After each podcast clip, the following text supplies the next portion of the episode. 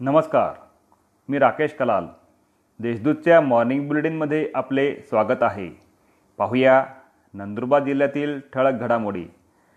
नंदुरबार जिल्ह्यात पहिल्या टप्प्यातील श्रीविसर्जन शांततेत. नंदुरबार जिल्ह्यात बुधवारी पहिल्या टप्प्यातील श्रीविसर्जन शांततेत पार पडले.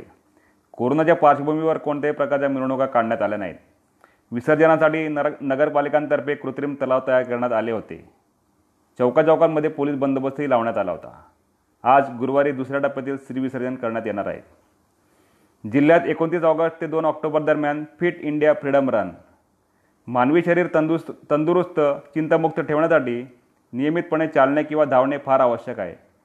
त्याचे महत्त्व पटवून देण्यासाठी केंद्र शासनातर्फे नंदुरबार जिल्ह्यात एकोणतीस ऑगस्ट ते दोन ऑक्टोबर दरम्यान फिट इंडिया फ्रीडम रन हा उपक्रम राबवण्यात येणार आहे.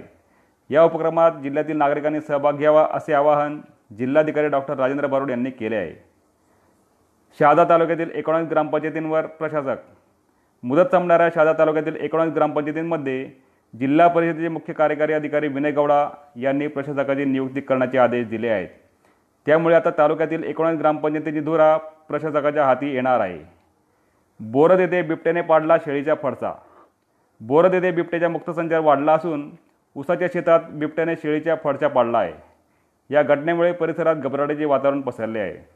बिबट्याचा बंदोबस्त करण्याची मागणी ग्रामस्थांनी वन विभागाकडे केली आहे. नंदुरबार जिल्ह्यात कोरोनाने गाठले द्विसहस्रक नंदुरबार जिल्ह्यात बुधव बुधवारी कोरोनाचे एकशे चार नवे रुग्ण आढळून आले आहेत.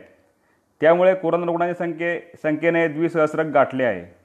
सध्या एक हजार पंचवीस रुग्णांवर कोविड कक्षात उपचार सुरू आहेत.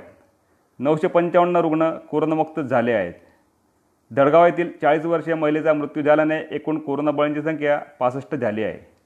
या होत्या आजच्या ठळक घडामोडी. अधिक माहिती आणि देशविदेशातील घडामोडींसाठी देशदूत डॉट कॉम या संकेतस्थळाला भेट द्या. तसेच वाचत राहा दैनिक देशदूत. धन्यवाद.